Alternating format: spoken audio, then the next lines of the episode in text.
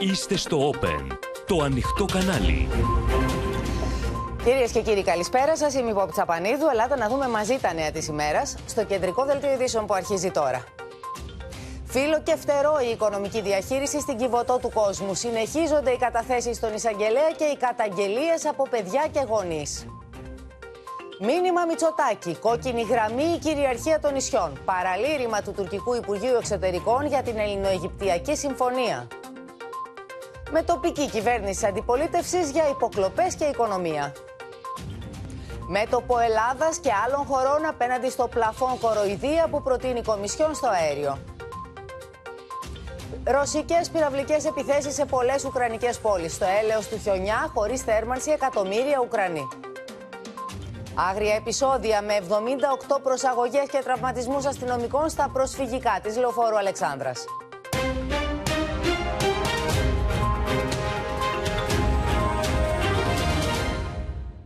Τα προβλήματα της καθημερινότητας, κυρίες και κύριοι, δηλαδή ακρίβεια, οι τιμές της ενέργειας, οι αυξημένες δόσεις των δανείων αποτελούν το πεδίο της αντιπαράθεσης μεταξύ κυβέρνησης και κομμάτων της αντιπολίτευσης, την ώρα μάλιστα που πυκνώνουν οι περιοδίες των πολιτικών αρχηγών στην περιφέρεια. Ο Κυριάκος Μητσοτάκης από την Αχαία, όπου έριξε και δέχτηκε βέλη για το καλάθι του νοικοκυριού, επανέλαβε την πρόθεσή του να εξαντλήσει την τετραετία. Θέλω να εξαντλήσω την τετραετία. Και αυτή είναι η πρόθεσή μου. Εκλογές στο τέλος της τετραετίας έδειξε και πάλι ο Πρωθυπουργός από την Πάτρα. Μια αναφορά του όμως στην αριστερά, με αφορμή την κριτική για το καλάθι του νοικοκυριού, προκάλεσε αιχμηρέ αντιδράσεις. Ω προς το καλάθι του νοικοκυριού, προφανώς δεν αφορά τους αριστερούς του χαβιαριού, όπως τους αποκαλούν στη Γαλλία, ή τους σοσιαλιστές της σαμπάνιας, όπως τους λένε στη Γερμανία. Ενδιαφέρει όμως το μέσο Έλληνα. Και όσοι το σνομπάρουν και το απαξιώνουν, ας πάρουν το δικό τους ακριβό κουβαδάκι και ας πάνε να παίξουν αλλού. Η ακρίβεια θέλει πρωτοβουλίες και όχι ύβρις, απάντησε από την Έδεσα ο Αλέξης Τσίπρας. Με τις ύβρις και τις εξυπνάδες όμως, ούτε η τιμή του ρεύματος μειώνεται, ούτε η ακρίβεια στο σούπερ μάρκετ πέφτει, ούτε η πρώτη κατοικία προστατεύεται από τα κοράκια και τους πληστηριασμούς. Θα επιμείνουμε να είμαστε δίπλα στους αδύναμους. Κυρίως θα κάνουμε ό,τι περνά από το χέρι μας για να επισπευθεί η προοπτική της λαϊκής ετοιμιγορίας. Πιο εχμηρός ο Δημήτρης Κουτσούμπας κάλεσε τον Πρωθυπουργό να αντιμετωπίσει άμεσα την ακρίβεια που μαστίζει τα λαϊκά νοικοκυριά. Αντί να ηρωνεύεται με τις μπουρδες για το χαβιάρι όλους εκείνους που αμφισβητούν το καλάθι του νοικοκυριού του και συνολικά την αντιλαϊκή του πολιτική, καλά θα κάνει να πάρει μέτρα κατά της ακρίβειας. Μπορεί ο Πρωθυπουργός να καλεί όποιον δεν του αρέσει το καλάθι του νοικοκυριού να πάρει το ακριβό του κουβαδάκι και να πάει σε άλλη παραλία. Η πραγματικότητα όμως είναι πως η κυβέρνηση ζει σε άλλο σύμπαν. Ελάτε τώρα να δούμε πώς θα συνεχίσουμε μέχρι, το, μέχρι τις επόμενες εκλογές, όποτε γίνουν αυτές. Τι θα, θα κρατήσει κυβέρνηση και αντιπολίτευσης. Είναι μαζί μας η Σοφία Φασουλάκη και ο Χρήστος Τσιγουρής, διότι είδαμε ότι έχουν μεταφέρει την αντιπαράθεσή τους στο πεδίο της ακρίβειας σε ένα θέμα που απασχολεί πολύ τον πολίτη, αλλά τις απαντήσεις που ζητά ο πολίτης είναι σε ένα από και μόνο βασικό ερώτημα. Ποιος μπορεί να το διαχειριστεί καλύτερα; Τι λέει η κυβέρνηση, λοιπόν, Σοφία Φασουλάκη, Ποιος μπορεί να, να αντιμετωπίσει πιο αποτελεσματικά το καθημερινό πρόβλημα του μέσου; Νοικοκυριού. Αυτό είναι το δίλημα Πόπη που έθεσε ο Πρωθυπουργός από την Πάτρα, τόσο χθες όσο και σήμερα στη συνέντευξη τύπου που έδωσε. Ποιος μπορεί να διαχειριστεί καλύτερα, είπε, το μείζον θέμα της ακρίβειας. Ποιος είναι ο ικανότερος να θέσει αυτό το δίκτυ προστασίας πάνω από τις πλάτες των πολιτών και υποστήριξε ότι η Νέα Δημοκρατία και η κυβέρνησή του είναι αυτή που μπορεί να το κάνει καλύτερα όπως έδειξε η πρόσφατη α, κρίση ενέργειας. Όμως θα πρέπει να πούμε πόπι ότι υπάρχουν περιοχές όπου φαίνεται ότι το πρόβλημα της ακρίβειας δεν έχει αντιμετωπιστεί. Ο ένας τομέας είναι αυτός των τροφίμων, στα σούπερ μάρκετ, όπου φαίνεται ότι το καλάθι του νοικοκυριού δεν έχει αποδώσει τα μέγιστα. Ένα, μια άλλη περιοχή είναι αυτή που είδαμε με τις πολύ σκληρές εικόνες με το σπίτι της α, δημοσιογράφου της Ιωάννας Κολοβού, είναι αυτή των δανειοληπτών. Γιατί υπάρχουν πόποι δανειολήπτες και μιλώ για συνεπείς δανειολήπτες, οι οποίοι λόγω της αύξησης των επιτοκίων δεν μπορούν να πληρώσουν τη δόση τους. Γι' αυτό ήδη ο Πρωθυπουργός ζήτησε να εξεταστεί τι μπορεί να γίνει πάνω σε αυτό το θέμα για τους συνεπείς δανειολήπτες με το Υπουργείο Οικονομικών να ερευνά, να εξετάζει τρόπους παρόμοιους με το ισπανικό μοντέλο, μιλώντας ακόμη και για επιμήκυνση ε, στις, στην αποπληρωμή των δανείων, προκειμένου ο κόσμος σιγά σιγά να αρχίσει να μπορεί να ανταπεξέρχεται στις υποχρεώσεις του. Είναι ένα θέμα το οποίο θα το βρούμε μπροστά μας. Έχουν ήδη βγει προειδοποιήσεις. Χτυπήσανε δηλαδή καμπανάκια κινδύνου και από την Ευρωπαϊκή Τράπεζα και από την Κεντρική Ευρωπαϊκή Τράπεζα, αλλά και από την Ευρώπη γενικότερα, για το νέο αυτό κύμα κόκκινων δανείων που περιμένουμε ιδιαίτερα στην Ελλάδα. Μεγάλο θέμα. Και αν σκεφτεί κανείς, Σοφία, όπως και εσύ είπες, στι εικόνες που είδαμε όλοι μέσα από τις τηλεοράσεις, στο σπίτι της Ιωάννας Κολοβού, είναι εικόνες οι οποίες μας κάνουν να ταυτιστούμε, μας κάνουν να ανησυχήσουμε για το δικό μας το μέλλον και που φυσικά πληγώνουν, φυσικά πλήττουν την εικόνα της κυβέρνησης. Πάμε να δούμε τώρα με τον Χρήστο Τσιγουρή τι γίνεται από την πλευρά της αντιπολίτευσης, ε, με τι προτάσεις και ποια θα είναι η αιχμή στο, στο δόρυ της αντιπολίτευσης του ΣΥΡΙΖΑ στην πορεία προς τις επόμενες κάλπες; Α ξεκινήσουμε, Πόπη, από τις εκτιμήσεις. Εκτιμούν στην Κουμουνδούρου ότι μέρα με τη μέρα, εβδομάδα με τη βδομάδα, ε, τα όσα είδαμε σε σχέση με τον περιορισμό της δημοκρατίας, τις υποκλοπές, την παραβίαση των ατομικών ελευθεριών θα πηγαίνουν χέρι-χέρι με την αντιλαϊκή πολιτική και μια καθημερινότητα που θα γίνεται όλο και πιο δύσκολη. Πιστεύουν δηλαδή ότι στο ράφι του σούπερ μάρκετ, στις δόσεις των στεγαστικών δανείων, στους λογαριασμούς της ενέργειας, αλλά και στους πληστηριασμούς πρώτης κατοικίας θα αποτυπώνεται ο αντιλαϊκός χαρακτήρας της κυβερνητικής πολιτικής. Εκτιμούν ότι αυτή η καθημερινότητα ε, παράλληλα με το ύφος της διακυβέρνησης, θα εξαναγκάσει την κυβέρνηση, θα την οδηγήσει κάποια στιγμή στο επόμενο διάστημα στην ε, λαϊκή ετοιμιγορία, σε προσφυγή στη λαϊκή ετοιμιγορία και ήδη προετοιμάζονται παράλληλα με την κριτική που διατυπώνουν για εκλογές. Είναι χαρακτηριστικό ότι εντείνει ο Αλέξης Τσίπρας τις περιοδίες του στην περιφέρεια. Σήμερα τον είδαμε στην Έδεσα, θα ακολουθήσουν κι άλλες. Ενώ την ερχόμενη εβδομάδα ετοιμάζονται να ανακοινώσουν από την Κουμουνδούρου τον κορμό των ψηφοδελτίων. Γιατί θεωρούν ότι είμαστε σε προεκλογική περίοδο. Μάλιστα, να σε ευχαριστήσουμε πάρα πολύ. Όλα αυτά λοιπόν με φόντο, με φόντο την ακρίβεια και τις νέες ανατιμήσεις σε βασικά είδη, οι οποίες αναμένονται όσο πλησιάζουμε προς τα Χριστούγεννα, καθώς οι έμποροι δυσκολεύονται να απορροφήσουν την αύξηση του λειτουργικού κόστους. Σύμφωνα λοιπόν με τις εκτιμήσεις τους, αυξημένο θα είναι το κόστος για το χριστουγεννιάτικο τραπέζι φέτος. Ήδη έχουν καταγραφεί αυξημένες τιμές σε μελομακάρονα και κουραμπιέδες, καθημερινές είναι οι αυξήσεις και στο κρέας. Απ' την άλλη, μικρή μείωση φαίνεται στο συνολικό κόστος του καλαθιού του νοικοκυριού στις πιο πολλές αλυσίδες σούπερ μάρκετ, αλλά και εδώ οι καταναλωτές εμφανίζονται μουδιασμένοι και επιφυλακτικοί. Νέο κύμα ανατιμήσεων σε βασικά είδη διατροφής αναμένεται εν ώψη των γιορτών, καθώς η ακρίβεια φαίνεται πως δεν θα κάνει διακοπές τα Χριστούγεννα. Όλα έχουν ανέβει, με αποτέλεσμα φυσιολογικό είναι να ανεβούν όλα λίγο παραπάνω. Σύμφωνα με εκτιμήσεις, το εορταστικό τραπέζι θα είναι ακριβότερο από πέρυσι. Τα παραδοσιακά γλυκά θα είναι κάπως πιο αλμυρά. Για παράδειγμα, στα μελομακάρονα πέρυσι οι τιμές άρχιζαν από 10 ευρώ το κιλό και φέτος από 11. Ενώ αντίστοιχα οι κουραμπιέδες ξεκινούσαν από 12 ευρώ το κιλό και φέτος οι φθηνότεροι αρχίζουν από 13. Οι επιχειρηματίες εκφράζουν το φόβο πως όσο πλησιάζουμε στις γιορτές θα έχουμε και νέες αυξήσεις. Επειδή έχουμε ένα 30% αύξηση στις πρώτες ύλες και ένα 300% αύξηση στο ρεύμα, ε, είναι μέχρι του να μπορούμε εμείς να επιβιώσουμε. Παρόμοια είναι η εικόνα και στα κρέατα. Όπως λένε οι κρεοπόλες, η τιμή της γαλοπούλας δεν έχει καθοριστεί και οι παραγγελίες δεν έχουν ξεκινήσει. Γαλοπούλα ακόμα δεν έχουμε και δεν ξέρουμε τι τιμή είναι. Γιατί δεν το ζητάνε, γιατί είναι και λίγο πιο ακριβό. Στο καπάνι η κίνηση είναι τελείως υποτονική με τον κόσμο να κάνει δειλά-δειλά μόνο έρευνα αγοράς. Πρεμιέρα σήμερα και για τη νέα λίστα στο καλάθι του νοικοκυριού. Το συνολικό κόστος του στις περισσότερες αλυσίδες κατέγραψε μείωση που σε κάποιες περιπτώσεις έφτασε το 18,1%.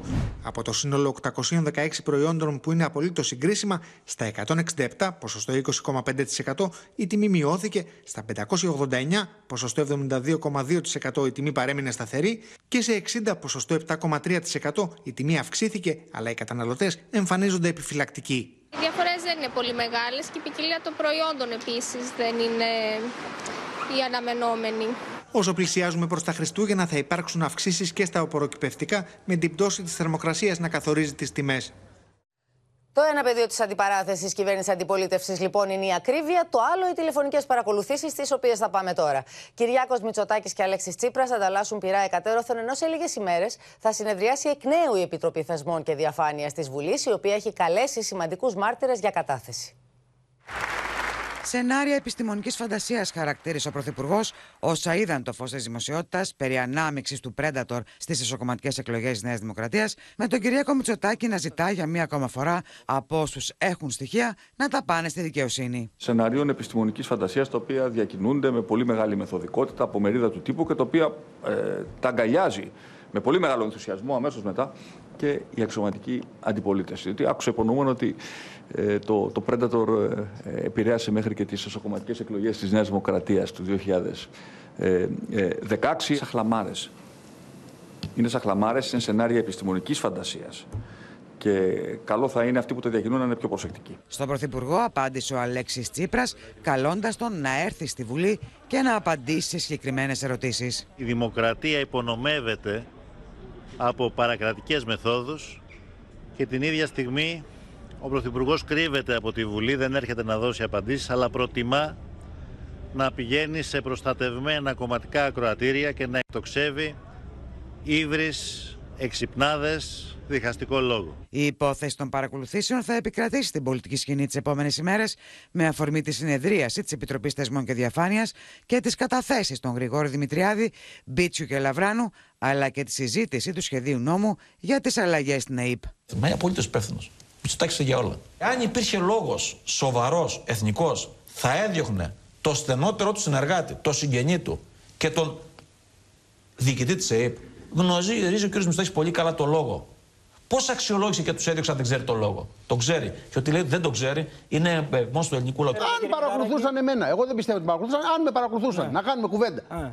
Θα ήθελα, επειδή αυτός που με παρακολουθεί έχει μάθει και πέντε πράγματα για την προσωπική μου ζωή, για την οικογενειακή μου ζωή, θα ήθελα σε έξι μήνες, αν δεν βρήκανε κάτι στο οποίο εγώ να είμαι ανοιχτός, ή θέματα εθνικής ασφαλείας ή ποινικά ή οτιδήποτε για τον οποίο λόγο εισαγγελέας έδωσε την εντολή να παρακολουθούν, ναι, θέλω να καταστραφούν. Δεν θέλω να υπάρξει δημοσίευμα ότι σας παρακολουθούν την Κυριακή που μας έρχεται, θα πάτε στη δικαιοσύνη. Απλά πράγματα. Αν με παρακολουθούν με εντολή εισαγγελέα, είναι ε, και υπάρχει κάποιος Επαναλαμβάνω, εάν υπάρξει δημοσίευμα που λέει ότι σας παρακολουθούν, θα πάτε στη δικαιοσύνη. Όχι. Πάμε τώρα να αλλάξουμε θέμα και να δούμε το θέμα που μας πληγώνει όλους. Φως στα οικονομικά στοιχεία της κυβωτού του κόσμου θα ρίξει εκτός από την αρχή για το ξέπλυμα μαύρου χρήματος και το νέο Διοικητικό Συμβούλιο της Δομής που ανέθεσε σε ορκωτούς λογιστές να βάλουν στο μικροσκόπιο περιουσιακά στοιχεία και λογαριασμούς του πατέρα Αντώνιου αλλά και των συνεργατών του. Όσο για τις καταγγελίες για κακοποιητικές συμπεριφορές για παιδιά που ξαναβαφτίζονταν, για αδέλφια που χωρίζονταν αλλά και για γονείς που δεν μπορούν να δουν τα παιδιά τους, αυτές δεν έχουν τέλος. Μία από αυτέ τι κατηγορίε είναι ότι πολλοί φορέ διασφαλίζει τον αδέλφο και τον μεταφέρεται συνεχώ σε άλλε δομέ. Γονείς πίσω από τις ερμητικά κλειστές πόρτες στην κυβωτό του κόσμου στον Κολονό αναζητούν για μία ακόμη μέρα τα παιδιά τους. Η απάντηση που παίρνουν είναι πως την Παρασκευή ο Σύρος πατέρας θα μπορέσει να δει τα δύο παιδιά του που βρίσκονται στην Αθήνα και τον άλλο μήνα τα άλλα δύο που ζουν χωριστά στη δομή της Καλαμάτας. Εύχομαι να είμαι λάθος ότι δεν μπορούμε, δεν μας τους δείχνουν, δεν, δεν μας αφήνουν να έρθουμε σε επαφή μαζί τους επειδή κάτι έχει γίνει με αυτά τα παιδιά. Το κουβάρι των αποκαλύψεων ξετυλίγεται με τον Πρωθυπουργό Κυριάκο Μητσοτάκη να τοποθετείται για πρώτη φορά για το ζήτημα της κυβωτού του κόσμου. Και είναι μια πολύ στενάχωρη ιστορία. Μια γροθιά στο στομάχι για όλους μας. Πολιτική αυτής της κυβέρνησης, εδώ θα πω και της προηγούμενης, και της προηγούμενης, ήταν ε, να προχωρήσουμε σε μια πιο δραστική παρέμβαση ώστε να έχουμε πολύ λιγότερα παιδιά σε τέτοιες δομές. Δεν πρέπει τα παιδιά να είναι ιδρυματοποιημένα σε τέτοιες δομές. Τα παιδιά πρέπει να είναι σε οικογένειες. Η νέα πρόεδρος του Διοικητικού Συμβουλίου της μη κερδοσκοπικής οργάνωσης Αλεξάνδρα Μαρτίνου επισκέφθηκε σήμερα για πρώτη φορά την κυβωτό του κόσμου στον Κολονό, θέτοντας ως προτεραιότητα την εξασφάλιση ενός υγιούς περιβάλλοντος για τη διαμονή των παιδιών και τον έλεγχο των οικονομικών. Έχουμε έρθει για να βοηθήσουμε αυτή την κατάσταση, γιατί δεν θέλουμε να μείνει κανένα παιδί στο δρόμο. Οι καταγγελίες για περιστατικά βίας, απειλών, κακοποιητικών αλλά και αντιπαιδαγωγικών συμπεριφορών δεν έχουν τέλος. Είχα ξεκινήσει τη διαδικασία να διεκδικήσω τα αδέρφια μου. Είχα βάλει και δικηγόρο. Μου είχε πει, ας πούμε, να μην ξαναεμφανιστώ μπροστά στον πάτε, να μην ξαναπλησιάσω τη δομή, γιατί όπου με βρούνε θα με τελειώσουν και κάτι τέτοια. Στο μικροσκόπιο μπαίνει πλέον και η διαδικασία για τις αναδοχές του Ιδρύματος, καθώς αποκαλύπτεται ότι παρατύπως αδέρφια χωρίζονταν και φιλοξενούνταν σε διαφορετικές δομές, ενώ διερευνάται και γιατί βαφτίζονταν παιδιά, ενώ ήδη είχαν χριστιανικά ονόματα. Οπότε αυτό ε, έχουν εγερθεί διάφορα ερωτήματα, τα οποία προφανώς θα πρέπει να απαντηθούν για να δούμε αν αυτό ήταν κάτι το οποίο θα μας δώσει κάτι άλλο πέραν αυτού το οποίο αυτή τη στιγμή γνωρίζουμε. Άνθρωποι που επιχειρούσαν ανεπιτυχώ ακόμη και δεκάδες φορές να γίνουν ανάδοχοι υποστηρίζουν ότι από πλευράς της Κιβωτού προβάλλονταν διάφορες προφάσεις, ενώ η συμπεριφορά των ανθρώπων της ήταν άκρος αποθαρρυντική για τους υποψήφιους ανάδοχους γονείς. Εμείς ρωτούσαμε, έχετε παιδιά, να τα κάνουμε όλα αυτά. Βεβαίως και έχουμε, μας έλεγαν. μέχρι εκείνο το στάδιο. Όταν μετά από λίγο καιρό έπαιρνα, ευρέθηκε παιδί, έχετε παιδί. Τότε, ε, τότε αντιμετώπιζα την επιθετικότητα, την απόρριψη, Παράλληλα με τον έλεγχο της αρχής για το ξέπλυμα βρώμικου χρήματος στους τραπεζικούς λογαριασμούς του πατέρα Αντωνίου και της πρεσβυτέρας, συγγενών τους και ανθρώπων που διαχειρίζονταν τα οικονομικά της Κιβωτού, η νέα διοίκηση του οργανισμού προανήγγειλε συνεργασία με Διεθνή Εταιρεία Ορκωτών Λογιστών, προκειμένου να πέσει άπλετο φως στα οικονομικά. Στην κυβωτό του κόσμου όμως βρέθηκε και η οικονομική αστυνομία. Πάμε στη Μίνα Καραμίτρου να δούμε τι βρέθηκε, τι εντοπίστηκε, τι κατασχέθηκε Μίνα. Και γιατί έχει πολύ μεγάλη σημασία η παρέμβαση της οικονομικής αστυνομίας, Πόπη, γιατί η οικονομική αστυνομία μπορεί να κάνει άμεσα δικογραφία μόλις θα εντοπίσει το παράνομο.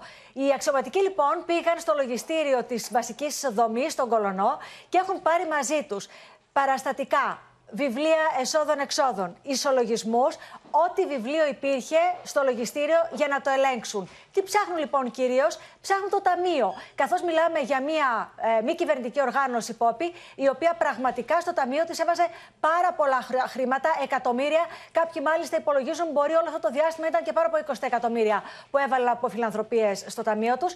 Άρα λοιπόν το θέμα τους είναι πού πήγαν αυτά τα χρήματα. Πήγαν πραγματικά στα παιδιά. Και γιατί σας το λέω αυτό, αν πήγαν πραγματικά στα παιδιά, γιατί επίσης και παράλληλα θα ερευνήσουν τις φορολογικές δηλώσεις όσων ήταν στα διοικητικά συμβούλια όλα αυτά τα χρόνια ε, που υπάρχει και η κυβωτός του κόσμου.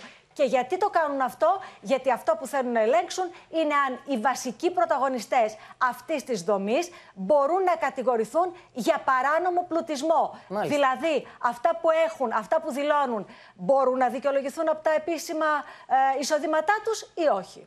Να σε ευχαριστήσουμε πολύ. Οι καταγγελίες για τις συνθήκες κάτω από τις οποίες ζούσαν τα παιδιά στην κυβωτό του κόσμου έρχονται μια μετά την άλλη. Νέοι που είχαν ζήσει στη δομή για πολλά χρόνια περιγράφουν ξυλοδαρμούς, διακοπές στη φίτηση στο σχολείο, απομονώσεις και τιμωρίες, καταστάσεις που σοκάρουν. Μεταξύ αυτών και ένα 12χρονο τότε κορίτσι. Η περίπτωσή του, η περίπτωση του κοριτσιού αυτού, αποτέλεσε και την πρώτη καταγγελία κατά της κυβωτού του 2015. Ακούστε τι είπε στην κάμερα του Open. Είχα δει παιδαγωγό, τον υπεύθυνο των παιδαγωγών τότε, αυτόν δηλαδή που μας εκπαίδευε εμάς, ε, να χτυπάει ένα κοριτσάκι 12 χρονών. Αυτό το παιδί είμαι εγώ, με κοπάνισε στο καπάκι της τουαλέτας πολλές φορές, με αποτέλεσμα να σπάσει το καπάκι της τουαλέτας, εγώ να πονάω, να ουρλιάζω, να έχω πάθει κρίση πανικού. Η Ευγενία Μακοπούλου ήταν το 12χρονο παιδί που βίωσε τον εφιάλτη σε παράρτημα της Κιβωτού στην Πογονιανή Ιωαννίνων. Το περιστατικό στάθηκε η αφορμή για επώνυμη καταγγελία το 2015. Στη δομή υπήρξε έρευνα της αστυνομίας, η οποία όμως δεν οδήγησε πουθενά. Όταν είχαν έρθει οι αστυνομικοί και μας ρωτήσαν, επειδή τα μάθανε οι υπεύθυνοι τη Κιβωτού, επίσης τότε φάγαμε απομόνωση. Γιατί λέγαμε και καλά ψέματα. Και επειδή τους επιβαρύναμε. Γιατί λέγαμε αλήθειες. Αντί να υπάρξει επίπτωση για τους υπευθύνους, απομακρύνθηκε η Ευγενία. Χωρίστηκε μάλιστα από τα αδέλφια της και στάλθηκε στοιχείο. Εκεί την πίεσαν να κρατήσει το παιδί από μια ανεπιθύμητη εγκυμοσύνη. Αλλά εκείνη αρνήθηκε. Αυτό είχε ως αποτέλεσμα να εκδιωχθεί από τη δομή την ημέρα των 18ων γενεθλίων της. Ενώ ακόμα της αρνούνται να επικοινωνήσει με τον 12χρονο αδελφό της. Θέλω να του πω ότι τον αγαπάω πάρα πολύ και επειδή ξέρω ότι είναι σαν και εμένα, θα τα καταφέρει. Θέλω όσο μπορεί να ακούει και να μην κάνει το κεφαλιού του για το καλό του. Από πρώην φιλοξενούμενο στη δομή της Χίου έρχεται και η νέα μαρτυρία αναφορικά με την καταγγελία του 19χρονου για ασέλγεια σε βάρος του από υψηλόβαθμο στέλεχος της Κιβωτού. Κακοποίηση και ίσως καμιά φορά ναι, από άλλα στελέχη. Αλλά τον ασελγισμό μόνο από τον μας είχε πει ότι τον άγγιζε περίεργα, ότι τον ήθελε συνέχεια μέσα στο δωμάτιό του μαζί του. Βία, ξυλοδαρμή και απομόνωση. Εμένα ο αδερφός μου το, το χαστούκι που είδα πρώτη φορά το έφαγε επειδή κουνούσε μια τσάντα πέρα εδώ. Εγώ με το που το έμαθα και το είδα, το επόμενο πρωί πήγα σχολείο, το έσκασα από εκεί. Έφυγα και πήγα να βρω το συγγενή μου για να τους πω ότι παιδιά το πράγμα είναι άσχημα εκεί μέσα. Δύο μισή μήνες δεν με αφήσαν να δω το παιδί από τότε που έκανα την καταγγελία. Και το παιδί μας είπε με κτυπάνε, η παιδαγωγία εκεί μέσα, με τις καταγγελίες συνεχώς να αυξάνονται, η εισαγγελία ανηλίκων συνεχίζει την έρευνα με καταθέσεις από πρώην εργαζόμενους και φιλοξενούμενους στις δομές.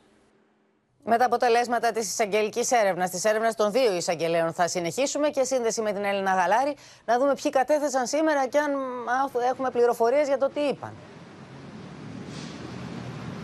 Καταρχάς, να πούμε Πόπη ότι με γοργούς ρυθμούς συνεχίζεται η έρευνα των δύο εισαγγελικών λειτουργών. Σήμερα κατέθεσε ένας πρώην, ε, πρώην στέλεχος της δομής, πρώην υπάλληλος της δομής, ο οποίος φέρεται να έδωσε στοιχεία για τη λειτουργία της και ένας πρώην τρόφιμος Πόπη, ο οποίος σύμφωνα με πληροφορίες φέρεται να έκανε λόγο για σωματική κακοποίηση. Μέχρι στιγμής έχουν καταθέσει τρεις μάρτυρες. Χθες να πούμε ότι κατέθεσε ακόμη ένας πρώην υπάλληλος της ε, δομής, ο οποίος φέρεται να επιβεβαίωσε καταγγελίες για κακοποιητική συμπεριφορά. Φέρεται να μίλησε για ξυλοδαρμούς, φέρεται να μίλησε για σωματική τιμωρία. Τώρα, αυτό που μαθαίνουμε και είναι πολύ σημαντικό είναι ότι υπάρχουν δύο φιλοξενούμενοι στη δομή για τους οποίους φαίνεται να υπάρχουν ενδείξεις, μικρές ενδείξεις ότι έχουν υποστεί σεξουαλική κακοποίηση. Μαθαίνουμε ωστόσο ότι φοβούνται να μιλήσουν στην εισαγγελία και γι' αυτό το λόγο παιδαγωγική και εισαγγελική λειτουργοί προσπαθούν να τους πείσουν να μιλήσουν, προσπαθούν να τους πείσουν να μην φοβούνται για τίποτα και, για, και κανέναν, διότι η υπόθεση πλέον έχει πάρει τον δρόμο της δικαιοσύνης. Μάλιστα και θα πάρει και άλλη τροπία να αποδειχθούν αυτά που μέχρι στιγμής υπάρχουν μικρές ενδείξεις. Να σε ευχαριστήσουμε πάρα πολύ και να αλλάξουμε θέμα γιατί έχουμε εξέλιξει στα εθνικά μας θέματα. Η Συμφωνία Ελλάδα-Αιγύπτου, κυρίες και κύριοι, η συμφωνία που μπήκε σφίνα στο παράνομο τουρκολιδικό μνημόνιο, άναψε φωτιές στον Ερντογάν, ο οποίος δέχεται σκληρή κριτική από την αντιπολίτευση και αποτελεί και θέμα συζήτησης στα τουρκικά μέσα ενημέρωσης. Με αυτές τις πιέσεις, ο Υπουργός Άμυνας Χουλουσία Κάρα απείλησε με τους S300, S400 και την Ελλάδα, με τον Πρωθυπουργό, τον κύριο Μητσοτάκη, να μιλά για παραλογισμό. Η κυριαρχία στα νησιά είναι κόκκινη γραμμή για την Ελλάδα, ξεκαθάρισε ο Κυριάκος Μητσοτάκης, απαντώντας στις απειλές που συνεχίζει να εκτοξεύει άγκυρα. Σε καμία περίπτωση δεν είμαστε διατεθειμένοι να κάνουμε διάλογο με το παράλογο. Μπορείτε να συζητήσει ποτέ κανείς Έλληνας πρωθυπουργός ζητήματα κυριαρχίας των ε, ε, ελληνικών νησιών. Πρόκειται προφανώς να πάρουμε την άδεια κανενός για το εξοπλιστικό πρόγραμμα το οποίο ακολουθεί η χώρα. Την ίδια ώρα, ο Υπουργός Άμυνας της Τουρκίας, Χουλουσιακάρ, δήλωσε απειλητικά ότι η Τουρκία, εάν χρειαστεί, είναι έτοιμη να χρησιμοποιήσει τους ρωσικούς πυράβλους S-400 μέσα σε μία ώρα. S-400 yerinde ve kullanılmaya hazır arkadaşlarım. S-400'ün intikal süresi var. İntikal süresi olduktan sonra gittiği yerde efendim ben diyeyim bir saat, 30 dakika diyorlar da kitabında. Ben bir saat Hazır, her şey hazır. Οι νέες απειλητικές δηλώσεις Σακάρ έρχονται μετά την υπογραφή της Ελληνογυπτιακής Συμφωνίας που προβλέπει κοινές επιχειρήσεις έρευνας και διάσωσης στις περιοχές ευθύνης των δύο χωρών που ταυτίζονται με το εύρος του FIR τους και ακυρώνουν έτσι τους μονομερείς σχεδιασμούς της Άγκυρας στην περιοχή. And we both agree that we look forward to work with an elected, a representative Libyan government. Last but definitely not least, I briefed on the continuation of Turkey's provocative statements and actions. تحقيق الاستقرار والامن في منطقه شرق المتوسط العمل على مواجهه التحديات المختلفه بما فيها قضيه الهجره Η υπογραφή τη Ελληνογυπτιακή Συμφωνία έχει προκαλέσει την οργή τη τουρκική αντιπολίτευση που επιτίθεται στον Ερντογάν. Çıkacaksın. Ben bu hatayı yapmasaydım Doğu Akdeniz'de Mısır'la Yunanistan değil biz anlaşabilirdik. Özür dilerim diyeceksin. Evet bu hale ve şöyle e, bilmiyorum o harita var mı? Bu haritaya bir öncekiyle hafızanızda karşılaştırırsanız Mısır'ın yaklaşık 50 bin kilometre karelik bir alanı Yunanistan'a geçiyor. Yani onu da istemiyor Mısır. Ha, Mısır'ın aleyhine bu. Aleyhine yani. tabii aynı zamanda. Ancak Türkiye ile düşman olursa böyle bir şeye girişebilir. Evet, aynen öyle. Την ακύρωση του τουρκολιβικού μνημονίου και τον τραυματισμό ξένων παρεμβάσεων στο έδαφος της Λιβύης ζητάει η Ολομέλεια του Ευρωπαϊκού Κοινοβουλίου με κείμενο που ψηφίστηκε με μεγάλη πλειοψηφία. Και πριν συμπληρωθούν ε, μερικά 24 ώρα, στις 24 πάνω ώρες έχουμε και ενόχληση από το Υπουργείο Εξωτερικών της Τουρκίας. Θα συνδεθούμε λοιπόν τώρα και με την Αλεξία Τασούλη που είναι κοντά μας, αλλά και με την Μαρία Ζαχαράκη στην Κωνσταντινούπολη, διότι ούτε λίγο ούτε πολύ απειλητικό εμφανίζεται το Υπουργείο Εξωτερικών για άλλη μια φορά και χαρακτηρίζει τη συμφωνία ω μάταιη και αυτοκαταστροφική για την Ελλάδα. Οργισμένη οργισμένη και αφοριστική ήταν η επίσημη αντίδραση λοιπόν της Άγκυρας Πόπη σε αυτήν την Ελληνοαιγυπτιακή συμφωνία παράνομη. Δεν έχει καμία σημασία για μας, δεν την αναγνωρίζουμε. Έτσι λέει το τουρκικό Υπουργείο Εξωτερικών με μία ανακοίνωση λοιπόν που βάλει σφόδρα κατά της Αθήνας χωρίς όμως να το σημειώσουμε αυτό να αναφέρει τίποτα για το Κάιρο παρότι το Κάιρο αποτελεί το άλλο μέρος της συμφωνίας. Γιατί βέβαια ακόμη οι σχέσεις με την Αίγυπτο είναι στην εβδομάδα του μέλητος να πούμε, μετά από αυτή τη χειραψία Ερντογάν Σίση και επίκειται μάλιστα και δεύτερη συνάντηση με, το, με τον Αιγύπτιο πρόεδρο, όπως είπε τουλάχιστον ο Ρετζέπτα Υπερντογάν. Σε τι αντιδρά τώρα όμως Πόπη Άγκυρα, γιατί την απορρίπτει τη συμφωνία; Πέρα από το γεγονός βέβαια ότι την απορρίπτει γιατί εμπλέκεται η Αθήνα, απορρίπτει όπως τουλάχιστον λέει το τουρκικό Υπουργείο Εξωτερικών το γεγονός ότι έχει κυριαρχικά δικαιώματα η Ελλάδα σε αυτές τις περιοχές που καθορίζονται για έρευνα και διάσωση. Αυτές οι περιοχές λέει δεν ανήκουν στην Ελλάδα για να κάνει το οτιδήποτε, ούτε καν έρευνα και διάσωση. Γιατί, γιατί εκεί υπάρχει δικαιοδοσία και της Τουρκίας. Έτσι τουλάχιστον λέει η Άγκυρα. Ήταν αναμενόμενο βέβαια να αντιδράσει κάπως έτσι η Τουρκία, γιατί η Αθήνα δηλώνει πάλι παρούσα στο θαλάσσιο και αυτό ευαίσθητο υπογάστριο της Τουρκίας. Και δεν έχει μόνο την Αθήνα η Άγκυρα να αντιμετωπίσει, έχει και την αντιπολίτευση που τη σφυροκοπά σταμάτητα. Ζητεί ευθέως. Είδαμε πριν από λίγο την Μεράλα Ξενέρ, αλλά και άλλοι από την αντιπολίτευση ζητούν ευθέως να βγει ο Ερντογάν και να δηλώσει με ακούλπα. Και επίσης να ζητήσει συγγνώμη από το έθνος για αυτή την ε, κυβίστηση που έκανε με την Αίγυπτο, που πλήγωσε ουσιαστικά το γόητρο της της, ε, της Τουρκίας. Ο Ερντογάν τι απαντά. Απαντά ότι στην πολιτική δεν χωρούν νησικακίες και άρα μπορεί να αλλάζει γνώμη ό,τι ώρα θέλει. Αλλά η αντιπολίτευση και η πολιτική ανάλυση εδώ κυρίως το υπενθυμίζουν τρεις μέρες τώρα που τον σφυροκοπούν εξίσου υπολογιστικά και ξερά τι έχει χάσει η Τουρκία από τα καπρίτσια και τις προσωπικές Μάλιστα. αντιπάθειες που είχε με το ΣΥΣΥ. Μάλιστα. Όλες οι χώρες του λένε τρέφουν αντιτουρκικά αισθήματα και το κυριότερο μπήκε η Ελλάδα σφίνα και έκανε συμμαχίες με όλον τον αραβικό κόσμο και τη Μάλιστα. Μεσόγειο. Και, και αυτό φαίνεται, είναι φανερή η ενόχλησή του Μαρία, είναι φανερή η ενόχλησή του. Του ήρθε και αυτό το χαστούκι από το Ευρωκοινοβούλιο σήμερα που έκρινε παράνομο το τουρκολιβικό μνημόνιο. Έχει πολλά να σκεφτεί και φαίνεται αυτό από τον εκνευρισμό που βγάζει προς τη χώρα μας. Πάμε στην Αλεξία Τασούλη όμως για να δούμε μαζί, Αλεξία, τι απαντάει η Ελλάδα, τι απαντάει η Αθήνα, τι απαντά το ελληνικό Υπουργείο Εξωτερικών στα όσα παράλογα ακούσαμε από το τουρκικό υπέξ. Ναι, δεν ξέρω πόσο σύντομα θα έχουμε δεύτερη συνάντηση Ερντογάν-Σίση, όπως ε, λέει η Άγκυρα, διότι αποδεικνύεται ότι είναι δύσκολο η Τουρκία να αποκαταστήσει πλήρως τις ε, σχέσεις της με, την, ε, με την Αίγυπτο, διότι μπορεί να μην τολμάει ευθέως στην ανακοίνωσή του το τουρκικό Υπουργείο Εξωτερικών να τα βάλει με την Αίγυπτο. Δεν την κατονομάζει. Ευθέως, ούτε την αναφέρει. Θα ρίξει και κάναμε τη συμφωνία αυτή μόνη μας. Ναι, δεν την κάναμε μόνοι μας, ούτε με τον καθρέφτη. Με την Αίγυπτο υπογράψαμε αυτό το μνημόνιο κατανόησης. Γι' αυτό το ελληνικό Υπουργείο Εξωτερικών απάντησε επισήμως πριν από λίγο, απορρίπτοντας τις ε, τουρκικές αυτές αιτιάσεις. Ενώ να σου πω ότι ο Νίκος Σεδέντια, ε, μιλώντας πριν από λίγο στη Σχολή Εθνικής Άμυνας, μίλησε για μια διαρκή και κλιμακούμενη κρίση με την ε, Τουρκία.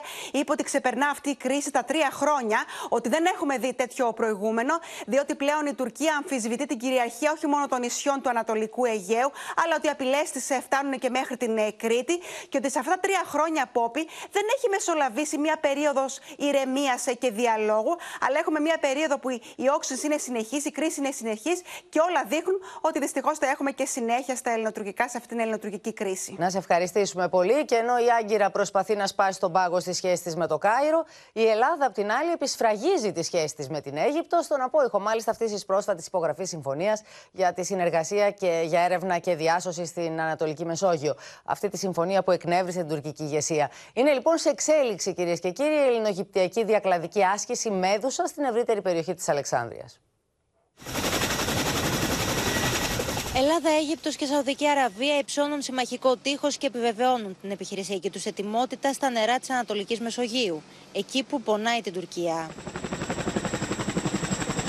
Βρισκόμαστε στο κατάστρωμα του Αιγυπτιακού ελικοπτεροφόρου Τζαμάλ Αμπτέρ Νάσερα, που εδώ, όπως βλέπετε, απονιώνονται επιθετικά ελικόπτερα και των δύο χωρών, τα οποία συμμετέχουν στη μεγάλη ελληνογυπτιακή αεροναυτική άσκηση Μέδουσα 12. Η ελληνογυπτιακή άσκηση σήμερα έφτασε στην κορυφωσή της με αποβατική ενέργεια στις ακτές της Αλεξάνδρειας.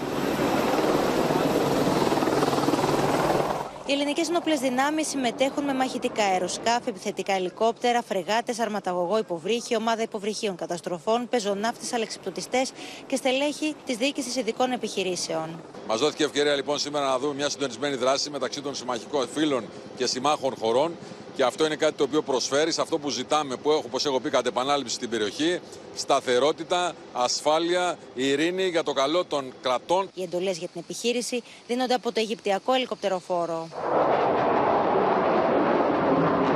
Μαχητικά αεροσκάφη και από τις δύο χώρες κάνουν εικονικές προσβολές.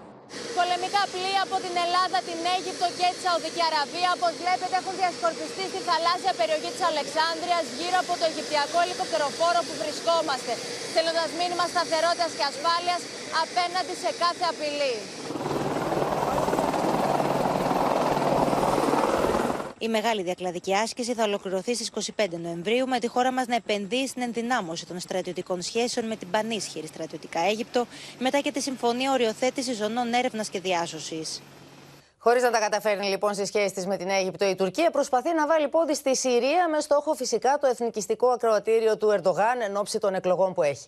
Έτσι, η Άγκυρα συνεχίζει να βομβαρδίζει κουρδικές περιοχές στη Συρία και το Ιράκ, με τον Τούρκο πρόεδρο να επαναλαμβάνει την απειλή και της χερσαίας εισβολής. Αφήνει μάλιστα εχμές ο Ερντογάν κατά των Ηνωμένων Πολιτειών, που ουσιαστικά μαζί με τη Ρωσία δεν εμφάνισαν παρά μια χλιαρή αντίδραση μέχρι τώρα.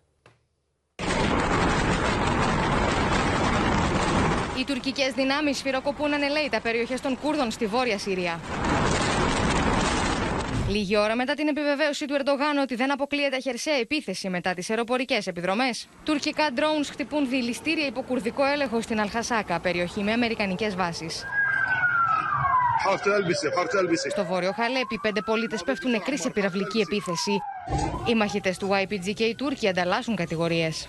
teröristlerin içine saklanarak kendilerini güvende hissettikleri o beton tünellerin mezarları haline geleceği gün yakındır. Ο Τούρκος πρόεδρος επαναλαμβάνει για τρίτη φορά μέσα σε λίγες ημέρες την πρόθεσή του για χερσαία επιχείρηση στα κουρδικά εδάφη μετά τις αεροπορικές επιδρομές. Αν και η Ουάσιγκτον επισήμως αποστασιοποιείται και δεν καταδικάζει την τουρκική επιχείρηση, τόσο ο Ταγί Περδογάν όσο και ο Χουλουσία Κάρα αφήνουν εχμές για τις ΗΠΑ, διαμηνύοντας ότι η Τουρκία δεν θα γονατίσει ποτέ. Biz bunu Amerika ile aramızda vuku bulan F-35 krizinde yaşadık. Biz bunu sınırlarımıza füzeler yağarken ülkemizdeki hava savunma sistemlerinin sökülüp götürülmesinde yaşadık. Biz bunu Kıbrıs konusunda enerji anlaşmalarına kadar Akdeniz'deki her tartışmada yaşadık. Ülkede bu var, bu ülkede bu var. Onlara girmiyoruz. Şimdi biz şu anda F-16'ları almak için gayret gösteriyoruz. E tabii ki bizim de kafamızda başka şeyler de var. Τούρκος αξιωματούχος πάντως που επικαλείται το Reuters αναφέρει ότι η Άγκυρα είναι σε πλήρη συμφωνία με την Ουάσιγκτον και τη Μόσχα για την επιχείρηση Γαμψοξύφος και ότι τουρκικά μαχητικά πέρασαν από εναέριους χώρους στη Συρία υπό αμερικανικό και ρωσικό έλεγχο προκειμένου να χτυπήσουν τους Κούρδους. Η απειλή του Ερντογάν ότι θα ακολουθήσει και χερσαία εισβολή ανησύχησε τη Ρωσία και πριν από λίγο, όπως θα μας δώσει τώρα την είδηση η Χριστίνα Ιορδανίδου, είχαμε συνάντηση τριών μερών, τριών εκπροσώπων της Ρωσίας, του Ιράν και της Τουρκίας. Τι ειπώθηκε λοιπόν; Έτσι ακριβώς στην Αστάνα, στο Καζακστάν, συναντήθηκαν οι διπλωμάτες από τη Ρωσία, από το Ιράν και από την Τουρκία. Μόλις τελείωσε αυτή η συνάντηση, λοιπόν, ε, Πόπη, ο ειδικός απεσταλμένος του Ρώσου Προέδρου για το Συριακό, κ. Αλεξάνδρ Λαβρέντιεφ, έκανε κάποιες δηλώσεις στο ρωσικό πρακτορείο ΤΑΣΣ και ούτε λίγο ούτε πολύ το είπε ότι η Ρωσία βάζει φρένο στις ε, ορέξεις ε, της Τουρκίας για χερσαία επιχείρηση. Η αποστολή μας είπε είναι να πείσουμε τους Τούρκους συναδέλφους μας ότι δεν είναι σκόπιμο να διεξάγουν μια τέτοια επίγεια επιχείρηση. Αυτή θα οδηγούσε σε έξαρση της βίας και σε θύματα μεταξύ του αμάχου πληθυσμού. Με λίγα λόγια, από την πλευρά της η Ρωσία προσπαθεί να βάλει φρένο, όπως είπαμε και πριν, στις ωρέξεις του Τούρκου Προέδρου και στο ίδιο μήκος κύματος κινήθηκε και το Ιράν. Να σε ευχαριστήσουμε πολύ. Πάμε τώρα και στον πόλεμο της Ουκρανίας. Οι ρωσικές δυνάμεις βοβάρτισαν σήμερα πολλές Ουκρανικές πόλεις, μεταξύ των οποίων και το Κίεβο. Τρεις άνθρωποι σκοτώθηκαν εκεί, έξι λένε πληροφορίες τραυματίστηκαν. Ολόκληρη πόλη δεν έχει πια νερό, ενώ σε όλη τη χώρα το 1 τέταρτο του πληθυσμού ζει χωρίς ρεύμα. Στη Χερσόνα οι κάτοικοι εγκαταλείπουν τα σπίτια τους, μην μπορώντας να επιβιώσουν παραμένουν χωρίς ρεύμα, θέρμανση, νερό, ενώ οι ρωσικοί πύραυλοι έπληξαν και ένα με ευτήριο στη Ζαπορίζια, σκοτώνοντας ένα νεογέννητο μωρό. Νέα πυραυλική επίθεση συγκλονίζει το Κίεβο. Ο δήμαρχος της πόλης κάνει λόγο για τρεις νεκρούς και δεκάδες τραυματίες. Ολόκληρη η πρωτεύουσα της Ουκρανίας βρίσκεται χωρίς ηλεκτρικό ρεύμα και η παροχή νερού διεκόπη μετά τα νέα ρωσικά πλήγματα. Τα ξημερώματα ρωσικοί πύραυλοι έπληξαν με ευτήριο στο Βιλνιάνσκ τη Ζαπορίζια. Ένα νεογέννητο μωρό σκοτώθηκε σύμφωνα με τον Περιφερειάρχη της Ζαπορίζια. Τη νύχτα οι κατακτητές εκτόξευσαν τεράστιους πυράβλους σε ένα μικρομεευτήριο του νοσοκομείου Βιλνιάσκ. Θλίψη γεμίζει τις καρδιές μας. Ένα νεογέννητο μωρό σκοτώθηκε. Την ίδια στιγμή, οι κάτοικοι τη απελευθερωμένη Χερσόνα αναγκάζονται να φύγουν από τον τόπο του λόγω τη έλλειψη νερού, θέρμανση και ρεύματο. Ждали до последнього наших хлопців, коли нас освободять. Чому зараз? Бо Тому що ночами спати вже страшно стало, коли літають снаряди. Ακόμα και οι γιατροί και οι τραυματιοφορείς στα νοσοκομεία καταβάλουν τεράστιες προσπάθειες για να δουλέψουν στο απόλυτο σκοτάδι. Ну, практически тяжело, потому что не работают никакие лифты, никакие подъемники. Больных поднять, спустить невозможно. Только по лестнице или на носилках вручную. Ο Βολοντιμίρ Ζελένσκι λέει πως ο Πούτιν θέλει να μετατρέψει το κρύο σε όπλο μαζικής καταστροφής. Російський ракетний терор зруйнував майже половину нашої енергетичної інфраструктури. І ми знаємо, що Кремль поставив завдання далі бити по енергооб'єктах, щоб перетворити холод зими на зброю масового знищення. Προσπαθεί ο Πούτιν να κατατρομοκρατήσει τον κόσμο, να τον κάνει να παγώσει χωρί φω. Αλλά δεν θα γίνει τίποτα τέτοιο. Η εντύπωση μου είναι πω ο κόσμο θα θυμώσει περισσότερο, θα γίνει πιο αποφασισμένο. Ούτε θα πεθάνουμε, ούτε θα το βάλουμε στα πόδια όπω θέλει ο Πούτιν. Σύνδεση τώρα με τους συναδέλφους. Η Αδαμαντία Λιόλιου μαζί μας, ο Θανάσης Αυγερινός από τη Μόσχα. Αδαμαντία, να ξεκινήσουμε με σένα, διότι είδαμε μπαρά βομβαρδισμών σήμερα σε ολόκληρη την Ουκρανία και στο Κίεβο. Χτύπησαν υποδομές πάλι οι Ρώσοι, όπως κάνουν το τελευταίο διάστημα. Έχουμε όμως και νεκρούς, έχουμε και θύματα ανάμεσα σε πολίτες. 70 είναι οι πύραυλοι πόποι που απείλησαν την Ουκρανία σήμερα και εκτοξεύθηκαν από την Ρωσία, όπως αναφέρει το Γενικό Επιτελείο των Όπλων Δυνάμεων και οι 30 είχαν στόχο το Κίεβο. Ως αποτέλεσμα λοιπόν κάποιοι αναχαιτίστηκαν, ε, αλλά κάποιοι βρήκαν και το στόχο τους. Ω αποτέλεσμα, σύμφωνα με τις τελευταίες πληροφορίες, έχουμε το δραματικό απολογισμό με τέσσερις νεκρούς, μεταξύ των οποίων και μια 17χρονη κοπέλα. 34 είναι οι τραυματίες, όπως ενημερωνόμαστε, μεταξύ των οποίων φυσικά και παιδιά. Στο στόχαστρο για ακόμη μια φορά οι ενεργειακές εγκαταστάσεις της Ουκρανίας και της Ουκρανικής πρωτεύουσας. Και αν μπορούμε να δούμε και τον χάρτη που έχουμε ετοιμάσει, ήδη οι Ουκρανικές αρχές ενημερώνουν πως η πυρηνική σταθμή είναι πλέον κλειστοί. Δεν λειτουργούν. Πρόκειται για τον πυρηνικό σταθμό στο Ρίβνε, στα δυτικά της Ουκρανίας, στο Χμελνίτσκι και ο νότιος πυρηνικός ε, σταθμός. Το ίδιο ακριβώς συμβαίνει και με τους περισσότερους από τους υποσταθμούς, είτε τους θερμικούς είτε τους υδροηλεκτρικούς. Και στην επόμενη εικόνα του χάρτη μας βλέπουμε ότι η Ουκρανία κατά το μεγαλύτερο μέρος της είναι στο σκοτάδι. Απ' άκρη άκρη λοιπόν βρίσκεται σε συσκότιστη και το Κίεβο και η Ουκρανική πρωτεύουσα αντιμετωπίζει εκτεταμένες διακοπές σε ρεύμα. Η Ζαπορίζια, όλη η περιοχή, ακόμη και η πόλη Λβίβ στα δυτικά της Ουκρανίας βρίσκεται στο σκοτάδι και άλλες περιοχές σε όλο το μήκος και το πλάτος της Ουκρανίας. Για να προσθέσουμε σε αυτό, Αδαμαντή, ότι δεν έχει και νερό μια η πρωτεύουσα ολόκληρη της Ουκρανίας. Θα σε ευχαριστήσουμε πολύ. Σύνδεση τώρα με τη Μόσχα, το Θανάση Αυγερινό, να μάθουμε τα νεότερα από τη Ρωσία. Καλησπέρα από τη Μόσχα, όπου παραμένει βαρύ το κλίμα με αυτή την ιστορία των Ρώσων εχμαλώτων που εκτελέστηκαν ψυχρό από τους Ουκρανούς στο χωριό Μακίευκα του Λουγκάνσκ. Αλλά τη στις πληγές της ρωσικής κοινής γνώμης έριξε άλλο ένα βίντεο που κυκλοφορεί σε ουκρανικά και ρωσικά κοινωνικά δίκτυα, το οποίο μάλλον επιβεβαιώνει το ρωσικό ισχυρισμό ότι πρόκειται για επαναλαμβανόμενη τακτική των Ουκρανικών δυνάμεων, όχι δηλαδή για μεμονωμένο περιστατικό, ε, πράγμα που αποτελεί βέβαια έγκλημα πολέμου.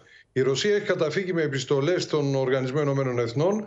Μέχρι στιγμής ε, υπάρχει μόνο μια δήλωση του εκπροσώπου του Γενικού Γραμματέα, ο οποίος είπε ότι χρειάζεται διερεύνηση του περιστατικού. Πριν από λίγο βέβαια έγινε γνωστό είναι μια είδηση της τελευταίας στιγμής ότι απόψε στις 11 το βράδυ, ώρα Ελλάδας, συγκαλείται μια έκτακτη συνεδρία του Συμβουλίου Ασφαλείας, όπου θα εμφανιστεί μάλιστα με ζωντανή σύνδεση και ο Ζελένσκι, ο πρόεδρος της Ουκρανίας, γεγονός που προκαλεί την οργή των Ρώσων. Η εκπρόσωπος του Ρωσικού Υπουργείου Εξωτερικών, η Μαρία Ζαχάροβα, χαρακτήρισε μία αντικειμενική την ε, έως τώρα στάση της γραμματείας του ΟΗΕ και την κάλεσε να αναλάβει τις ευθύνες της. Η Ρωσίδα εκπρόσωπος μίλησε για ύψιστη ανηθικότητα ε, από πλευράς του Κιέβου, χαρακτηρίζοντας έτσι την άσκηση δίωξης κατά των νεκρών εχμαλώτων ε, Προφανώς το Κίεβο θέλει να τους ενοχοποιήσει ε, για, αυτή την, ε, για αυτό το περιστατικό που η Μόσχα θεωρεί και αρκετοί παρατηρητές ότι ήταν εν ψυχρό δολοφονία. Μοναδική θετική είδηση ότι ανταλλάχθηκαν απόψε 35 εχμάλωτοι από τις δύο πλευρές. Ε, πολύ ανησυχητικό για το τι συμβαίνει στο έδαφος της Ουκρανίας είναι η πληροφορία Αμερικανών αναλυτών, η εκτίμησή τους ότι υπάρχουν μέχρι στιγμής 100.000 νεκροί Ουκρανοί και 100.000 τραυματίες. Μιλούν μόνο για στρατιωτικούς. Μάλιστα, να σε Αυτά ευχαριστήσουμε τα πολύ. Προβάλλονται από το ρωσικά μέσα ενημέρωση. Να σε ευχαριστήσουμε πολύ. Και ελάτε, κυρίες και κύριοι, να δούμε μία είδηση που σήμερα κάνει το γύρο του κόσμου. Ρώσοι φαρσέρ έκαναν, έκαναν φάρσα τηλεφωνική στον Πολωνό πρόεδρο ε, την ημέρα εκείνη που έπεσε ο πύραυλος στην Πολωνία. Ε, το θέμα κυκλοφορεί σε ολόκληρο τον κόσμο. Θα δούμε και εμείς τι ακριβώς συνέβη, γιατί μιμήθηκαν το Γάλλο πρόεδρο με τόση επιτυχία που ο Πολωνός πρόεδρος νόμιζε ότι μιλούσε με τον Μακρόν στο τηλέφωνο. Εγείρει όμως και πολλά ερωτήματα για την ασφάλεια των τηλεφωνικών γραμμών στο πόλεμο στην Πολωνική Προεδρία. Hello, my friend. How are you? Uh, hello, Emmanuel. That's you. Andrzej Duda speaking. Yes, yes, it's me. So. Oh, hello, to... Emmanuel. Thank you, thank you for your call. Uh, the situation is very difficult, as you probably know. We had this explosion this afternoon uh, in in Poland, not far from Ukrainian border. Πολλά ερωτήματα για την ασφάλεια των γραμμών και εκεί στο Προεδρικό Μέγαρο. Πάμε τώρα να αλλάξουμε θέμα και να δούμε τις φοδρές αντιδράσεις που έχει προκαλέσει η πρόταση της Κομισιόν για πλαφόν στο φυσικό αέριο, καθώς ο πύχης ενεργοποίησής του τέθηκε πάρα πολύ ψηλά. Η Ελλάδα αλλά και άλλες χώρες που ζητούν εξ αρχής πλαφών τονίζουν πως η πρόταση δεν έχει ουσία, ενώ αναλυτές κάνουν λόγο για βατερλό της Κομισιόν και για βρυξελιώτικο αστείο. Πρόταση για πλαφόν στο αέριο, η οποία με τα σημερινά δεδομένα είναι ανέφικτο να ενεργοποιηθεί κατέθεση Κομισιόν, με το θέμα να τίθεται πλέον στο αυριανό Συμβούλιο των Υπουργών Ενέργειας. Ήδη η Ελλάδα και άλλες χώρες δηλώνουν ανοιχτά τη διαφωνία τους με την πρόταση της Επιτροπής και ζητούν χαμηλότερο όριο. Price cap at uh, the levels that the Commission is proposing is not in fact a price cap. We surely believe that a price cap below 200 euro, between 150 and 200 euro, Uh, would be more realistic. Το πλαφόν τέθηκε στα 275 ευρώ τη Μεγαβατόρα και θα ενεργοποιείται εφόσον οι τιμές του δίκτυου TF παραμένουν πάνω από αυτό το όριο για δύο εβδομάδες ή αν υπάρχουν μεγάλες αποκλήσεις με αυτές του LNG για 10 συνεχόμενες ημέρες. Ακόμα και στην κορύφωση της κρίσης των τιμών του φυσικού αερίου στην Ευρωπαϊκή Ένωση τον Αύγουστο, οι τιμές δεν παρέμειναν πάνω από τα 275 ευρώ ανά Μεγαβατόρα για δύο συνεχόμενες εβδομάδες. Άρα το πλαφόν δεν θα είχε ενεργοποιηθεί. Τον Αύγουστο που η μεσοσταθμική τιμή αερίου έφτασε στα 235 ευρώ η Μεγαβατόρα, η χονδρική του ρεύματος εκτοξεύτηκε στα 436 ευρώ στην Ελλάδα, με αποτέλεσμα η κυβέρνηση να επιδοτήσει με σχεδόν 2 δισεκατομμύρια τους λογαριασμούς για να παραμείνουν προσιτοί στους καταναλωτές. Το κόστος του ρεύματος, δεδομένου ότι το, το φυσικό αέριο θα φτάσει σε αυτά τα πολύ ψηλά επίπεδα, θα είναι ε, πάρα πολύ ψηλό και μπορούμε να δούμε τιμές 500-600 ευρώ τη Μεγαβατόρα. Αναλυτές της ενεργειακής αγοράς κάνουν λόγο για βατερλό της Επιτροπής, ενώ διεθνή μέσα ενημέρωσης χαρακτηρίζουν την πρόταση ως βρεξελιώτικο αστείο. Πρόκειται για αστείωτητα. Είναι μια πρόταση από την οποία δεν προκύπτει τίποτε χρήσιμο για κανέναν. Ακόμα και υπό τα πιο ακραία σενάρια και απειλεί να υπονομεύσει την εμπιστοσύνη στην Κομισιόν. Μετά τις ανακοινώσεις από την Κομισιόν, η τιμή του αερίου αυξήθηκε, φτάνοντας νωρίτερα σήμερα ακόμα και τα 133 ευρώ τη Μεγαβατόρα. Βρυξελιώτικο αστείο λοιπόν, το οποίο, με το οποίο η Κομισιόν τι έκανε στην πραγματικότητα; Έβαλε έμεσα μια ταφόπλακα στο πλαφόν το, στο φυσικό αέριο. Και θα πάμε στη Μαρία Ρόνη, διότι υπήρξε πρόταση και αφού θα συζητηθεί αύριο πάλι εκ νέου στη Σύνοδο των Υπουργών Ενέργειας, δεν ελπίζει κανείς ότι θα υπάρξει συμφωνία σε αυτό. Αντίθετα, θα γίνει και μάχη. Να έχει δημιουργήσει φύλλα αντιδράσεων η πρόταση της Επιτροπής να βάλει το πλαφόν στην τιμή του φυσικού αερίου στα 275 ευρώ ανά κιλοβατόρα. Είναι τόσο ψηλό αυτό το επίπεδο που κάθε άλλο παρά πετυχαίνει το στόχο να μειωθούν οι τιμές της ενέργειας. Γι' αυτό και η Ελλάδα αναμένεται να πει ξεκάθαρα όχι στην πρόταση αυτή. Όπως μας είπε ο Υπουργός Ενέργειας, κ. Σκρέκας, ο οποίος βρίσκεται ήδη στις Βρυξέλλες για το αυριανό Συμβούλιο, η Ελλάδα θέλει ένα πλαφόν κάτω από τα 200 ευρώ ανά κιλοβατόρα και θα επιδιώξει να δημιουργήσει ε, συμμαχίες γι' αυτό, να δημιουργηθεί μια πλειοψηφία ικανή που να βάλει ένα πλαφόν στην τιμή του φυσικού αερίου κάτω από τα 200 ευρώ. Βέβαια, αύριο στο αυριανό ε, έκτακτο Συμβούλιο Ενέργειας η αντεπαράθεση αναμένεται να είναι έντονη. Εκτός από το πλαφόν ε, στο, στην τιμή του φυσικού αερίου θα, θα συζητηθεί και ο μηχανισμός αλληλεγγύης και η Ελλάδα, όπως και άλλες χώρες, θέλουν αυτοί οι δύο κανονισμοί να εγκριθούν μαζί. Στην ίδια γραμμή με την Ελλάδα είναι άλλες έξι χώρες. Είναι η Ιταλία, το Βέλγιο, η Πολωνία. Μόνο που φαίνεται η ότι δεν ακούγεται η καθόλου η Ρουμανία. φωνή μας, δεν ακούγεται καθόλου η φωνή των χωρών που ζητάνε πλαφόν α, στο φυσικό αέριο μετά το αποτέλεσμα αυτό που είδαμε στην πράξη. Τι δηλαδή αποφάσισε η Κομισιόν. Μαρία, σε ευχαριστήσουμε πάρα πολύ. Έχει πολλά επεισόδια το σύριαλ της Κομισιόν για το πλαφόν στο αέριο, χωρίς να καταλήγει πουθενά βεβαίως. Ελάτε όμως να δούμε ένα θέμα το οποίο έχει κάνει το γύρο του κόσμου. Θα το συζητήσουμε με τον Πάνο Βόγλη και αφορά στην εθνική ομάδα ποδοσφαίρου της Γερμανίας, οι οποίοι α, έστειλαν ένα από τα πιο ισχυρά μηνύματα που έχουμε ακούσει για τα δικαιώματα της ΛΟΑΤΚΙ κοινότητας με αφορμή το γεγονός ότι δεν τους αφήσανε να φορέσουν το περιβραχιόνιο που έχει τα χρώματα του ουράνιου τόξου και δηλώνει συμπαράσταση μα, συμβολικά στα μέλη της κοινότητας ΛΟΑΤΚΙ. Ακριβώς. Θα έλεγα πως είναι ένα ηχηρό μήνυμα χωρίς καν να μιλήσουν πόπι από τους παίκτες Εθνικής Γερμανίας. Τα πλάνα που θα δούμε είναι χαρακτηριστικά. Έκλεισαν τα στόματά τους λίγο πριν ξεκινήσει το μάτς με την Ιαπωνία για να δείξουν σε όλο τον κόσμο πως η Παγκόσμια Ομοσπονδία θέλει να τους φημώσει, καθώς απαγόρευσαν τον αρχηγό τους να φορέσει το περιβραχιόνιο με το μήνυμα κατά των διακρίσεων. Βέβαια, ο σπουδαίος Νόιερ, Νάτος, εδώ, το φόρεσε στον μπράτσο του, αλλά το κάλυψε με το μανίκι του για να μην δεχθεί κίτρινη κάρτα. Μάλιστα, ο ίδιος παίκτης, που είναι 36 ετών, πολύ μεγάλη φυσιογνωμία στο γερμανικό ποδόσφαιρο και στο παγκόσμιο, φόρεσε και παπούτσια με τα χρώματα της κοινότητας ΛΟΑΤΚΙ, στα χρώματα του ουράνιου τόξου δηλαδή, ειδού και αυτό το χαρακτηριστικό πλάνο πριν από λίγες ώρες. Το περιβραχιόνιο που απογορεύτηκε στον Νόιερ φόρεσε η Υπουργός Εσωτερικών της Γερμανίας, η κυρία Νάντσι Φαϊζέρ Νάτι, δίπλα στον Τζάνι Ιφαντίνο, τον πρόεδρο της FIFA. Αυτό και αν δείχνει αποφασιστικότητα από τους Γερμανούς και ειδού πρώην Αγγλίδα ποδοσφαιρίστρια κοινή παρουσίαστρα στο BBC, η οποία στη σύνδεσή της από το Κατάρ, από τον αγωνιστικό χώρο, φοράει το περιβραχιόνιο, πολύ δυνατό στιγμιότυπο και αυτό, σε ένα Εμμυράτο το οποίο έχει δυστυχώς δυσκολέψει πάρα πολύ τους πάντες, διότι ο πρόεδρος Ιφαντίνο, ο πρόεδρος FIFA, έχει δεχτεί τα πάντα. Τα πάντα, ό,τι του έχουν ζητήσει από το Κατάρ, το έχει δεχθεί. Και νομίζω όλοι καταλαβαίνουμε τον ε, λόγο Πόπη. Είναι νομίζω σαφές. Ναι, και ήταν πραγματικά. Πολύ, εννοείται και πάρα πολύ ηχηρή αυτή η αντίδραση. Έκλεισαν τα στόματά τους στη φωτογραφία αυτή, σαν να λέει FIFA μας φημώνει. Για λίγα Μας λεπτά φημώνεται. ήταν πρώτο trend στο Twitter παγκοσμίως. Ακριβώς. Ένα μήνυμα που ελπίζουμε να φτάσει στα αυτιά όσων χρειάζεται. Και είναι και πολλά αυτιά αυτά δυστυχώς πάνω. Να σε ευχαριστήσουμε πολύ. Αλλάζουμε θέμα και κλίμα. Εδώ και δύο χρόνια, κυρίες και κύριοι, μια εύθραυστη περιοχή στα Βαλκάνια, το Κόσοβο, κινδυνεύει με ανάφλεξη με αφορμή τις πινακίδες κυκλοφορίας των οχημάτων. Η πρώην Σερβική επαρχία που αυτονομήθηκε το 2008 ζητά από τη Σερβική μειονότητα να αλλάξει τις πινακίδες που έχουν εκδοθεί από τη Σερβία. Γιατί το Βελιγράδι δεν αναγνωρίζει φυσικά την ανεξαρτησία του Κωσυφοπεδίου. Η μεσολάβηση της Ευρωπαϊκής Ένωσης απέτυχε και η προθεσμία που λύγει σύντομα γεννά φόβους για κλιμάκωση της έντασης στην περιοχή. Για 48 ώρες ανέβαλε την επιβολή προστίμου στου ιδιοκτήτες οχημάτων με σερβικές πινακίδες κυκλοφορία η κυβέρνηση του Κωσόβου μετά από παρέμβαση του Αμερικανού πρέσβη στην Πρίστινα. Η απόφαση για τις πινακίδες προβλέπει πρόστιμο 150 ευρώ για όσους έχουν σερβικές πινακίδες κυκλοφορία στα αυτοκίνητά τους και δεν τις αντικαθιστούν. Po nuk mund të shndërrohemi në lider shtetëror që merren vetëm me çështje të targave e nuk diskutojmë për normalizim të marrëdhënieve. Μετά από την αποτυχημένη έκτακτη συνάντηση του Άλμπιν Κούρτη με τον Αλεξάνδρ Βούτσιτς και τον Ζοζέπ Μπορέλ που διήρκησε 8 ώρες, πηγές από τις Βρυξέλλες αναφέρουν ότι το ζήτημα των πινακίδων είναι απλώς η κορυφή του παγόβουνου και ότι νέες εχθροπραξίες θα μπορούσαν να ξεκινήσουν ανα πάσα στιγμή ακόμη και με τη μικρότερη αφορμή. Predstoji težak period, rekao mnogo besanih noći.